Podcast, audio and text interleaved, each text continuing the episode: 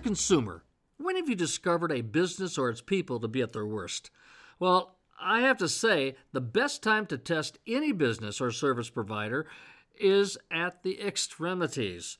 What I mean by this is that businesses and their people tend to be stressed to do exceptional work with their customers when they are, well, unprepared or when they are stressed. Now, thinking about that, here are some circumstances that you need to be aware of.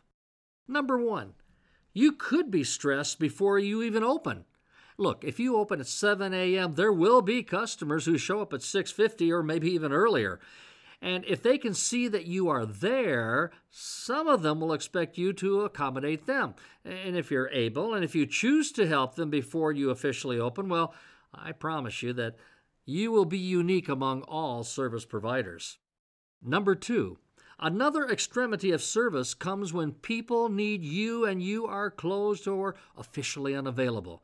For example, Many dealerships will stop their shuttle service an hour or two before they close. Choosing to find a way to deal with a customer's transportation needs at that time can, well, for the customer, be a very memorable event. And the same is true for the service provider who chooses to stay just a bit late after they are scheduled to really close and leave uh, to meet an urgent need. Number three, Another common testing point for most businesses is when it gets, well, rather busy. Very often, as a way of coping, service providers will take shortcuts and purposely throw off quality processes. Well, when it's busy is precisely when we must be at our best. When it gets busy, perhaps we must, well, quicken the pace but we must slow our thinking down enough to see the folly of compromising quality. If being too busy is a constant problem, then people throughout the business must discover ways to change things so that service improves rather than worsens.